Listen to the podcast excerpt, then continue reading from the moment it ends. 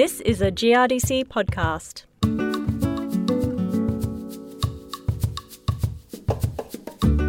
In relatively recent times, stubble retention has become an important part of many, many farming systems. Hello, this is Chris Brown. In a limited edition of podcasts, we'll look at how farmers in West Australia use and benefit from the stubble left by earlier crops. This special series of podcasts is brought to you by GRDC and the West Australian No Tillage Farmers Association. On this podcast, we focus on the challenges of retaining stubble in a high rainfall environment. James Hegarton's farm is about 20 kilometres southeast of Kojonup, which itself is about 250 kilometres southeast of Perth. James runs a mixed farming enterprise of around 75% cropping and 25% prime lamb over the rolling hills of Kojonup, where just 20 years ago livestock was the major commodity and any crops grown were mainly used to feed sheep. Our average rainfall is 500 millimetres, 400 of which should fall within the growing season. However, we are seeing trends of declining, especially growing season rainfall, to probably more around that 400 mark and probably more variability around that rainfall with some years. The last wet year we had was 2016, where we had 700 mils of rain, which makes it challenging, certainly. Yeah. You have a controlled traffic system in place? Yes. So we went down the controlled traffic path, first started setting up in 2017, and it's taken a few years, but now to this date, everything is, uh, yeah, fully matched 12 metre, three to one controlled traffic system. And yeah, really, really loving what that what the adoption of that system is doing for our overall farming system and, and profitability. What motivated you to move there, and uh, what's been the result of that? The main reason was was trying to pursue an increase in water use efficiency. So turning more rainfall or turning the same amount of rainfall into more grain. Basis of controlled traffic is having soft sponge-like soil between your wheel tracks, which your machinery operate on. Machines operate better on harder road base tracks per se. So the main reason was really just around soil structure and trying to improve our soils full stop really, trying to get better structure, get better rooting depth, allow crops to access moisture deeper later in the season, coming back to pushing production, but then potentially having crops tanking because we've run out of plant available water late in the season. So having that access to that deeper moisture is going to ensure the safety around pushing production and, and making sure that they can finish in, in tighter seasons.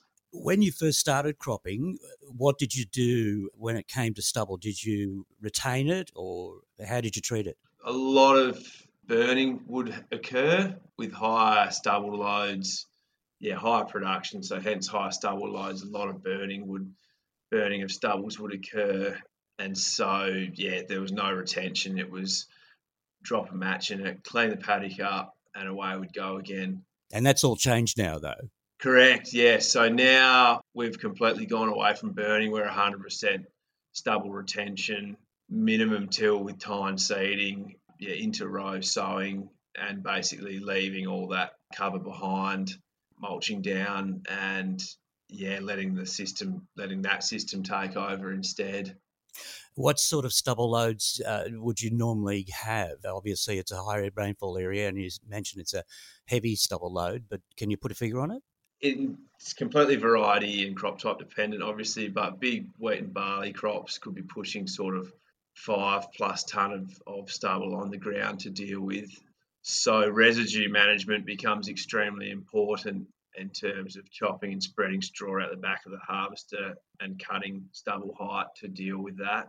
But a fair bit of science behind getting all that side of it to work, definitely. So, uh, just describe what you do in that regard. Sure. So, big trick to interrow sowing is it all starts sort of well before harvest. You have to have a clean interrow, clean of especially grass, weeds. So you've got your stubble row and then a clear path between each stubble row so that your sowing machine can slot down and getting your stubble cut height Right, so we're operating on a 300 mil row spacing at sowing. We aim to cut all our stubble at a maximum height of 250 mil, if not two, more around 200, to ensure that all stubble can pass through each tine row. And then getting your straw chopped, the straw that passes through the header, chopped and spread evenly and consistently across the 12 metre width to make sure that there's not any areas within that swath that are, have a very high stubble load and areas that are bare. By keeping that residue even, well, not only have you got your nutrient cycling, but you're keeping that mulch layer consistent. It also helps with water retention over the summer months by keeping that layer of straw on top. We've also adopted near furrow sowing. Non wetting and crop establishment is a large issue for our farming environment. So by able to sow on last year's stubble row or sort of directly adjacent to it, say 30 millimetres off of it using GPS and hitch steering, we're like able to precisely hit that moisture pathway that the previous year's stubble creates. It's a wicking, more of a wicking effect, and it'll create a, a pathway directly below the existing stubble that we can tap into to establish crops on. A lot less rainfall, sort of talking we can get canola up on five mils now as opposed to 10 years ago, we need 20 mils to get a, get a crop up. And that has been, yeah, that's a pretty major step for our farming operation is that uh, near furrow sowing. Is it hard to get all that right? No, not not really at all. It's really just getting those few key points right and yeah, it, it, it's all doable. Near furrow sowing is probably a little bit trickier. We sort of battle a little bit with topography on our farm with sort of rolling hills and that sort of thing. Getting the bar to sit exactly where you want it, it's not it, it's not perfect, but as an 80-20 rule, it's doing a fantastic job. Look, getting all the other bits and pieces right, no, it's not. It, I wouldn't say it's difficult. Now, you mentioned weeds a bit earlier. Do you do any harvest weed seed control? We do. So, we, in line with the controlled traffic system, we're running chaff decks. So, our chaff fraction is placed back on our tram lines. This will be our third harvest this year with them. They're very cost effective, simple weed control or harvest weed seed control measure. They've been fantastic.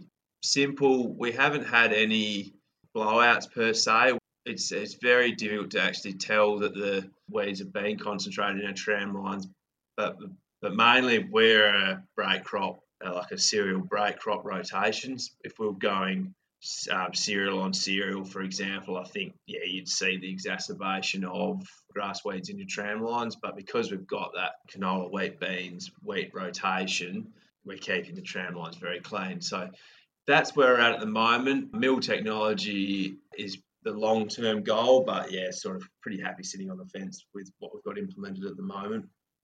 With such heavy stubble loads and using the controlled traffic, do you have disease problems through the growing season? Yes, yep. So disease is is a big focus for us in terms of it's a major constraint if you don't manage it.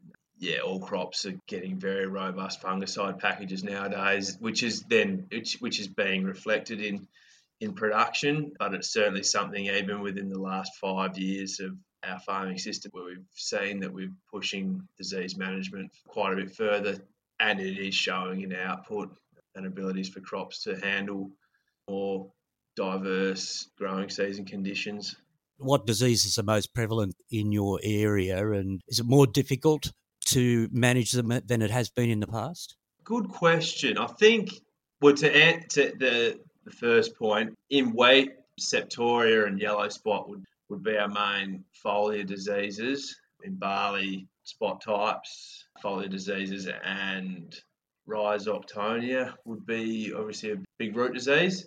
And canola, sclerotinia, and blackleg are yeah very prevalent. So managing all of those is yeah it's I think it probably it's it's becoming more challenging, but also by getting the rotation right is going to take a lot of pressure off by getting better break crops in there with legumes and getting that rotation set. So we've got a break crop every second year.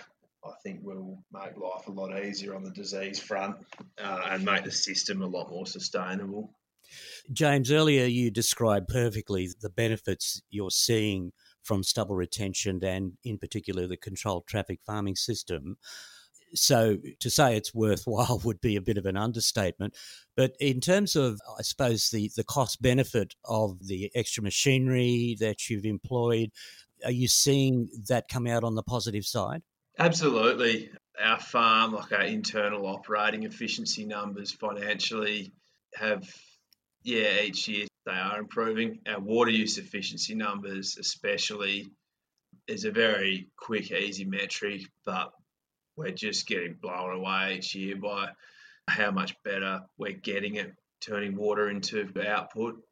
The elephant in the room there is if we get a wet season, then that metric sort of gets thrown out the window pretty quickly where water's running down the creek lines. But yeah, we're definitely seeing increase in, in output and, and operating efficiency within our business since the adoption of these modern farming practices apart from disease, are there any negative aspects or implications for your system?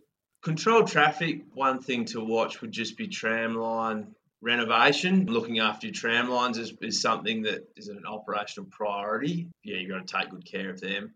Drawbacks in terms of stubble retention, I don't see too many. It is a fine line in terms of you get it right, it's it's very satisfying it, it, works well. If you get it wrong, it's it can be extremely painful, especially uh, at sowing time. So I suppose there is the stress of you've got to you've got to do it right, otherwise you won't get satisfactory results. That's probably the point to stress there. But I don't see too many drawbacks at all from from either stubble retention or controlled traffic. Both are working very well for us, and yeah, we're getting results. Yeah, clearly. So, just to summarize, to get a good result from stubble retention, what do you think are the key elements? Getting the system set up right. So, making sure that you can deal with your stubble loads at sowing time. So, thinking about row spacing, sowing orientation, or sowing system, so disc or tine, and then harvest residue management and having clean interrows to be able to sow back through if you can deal with those sort of five points, uh, yeah, you'll be you'll be able to make it work definitely.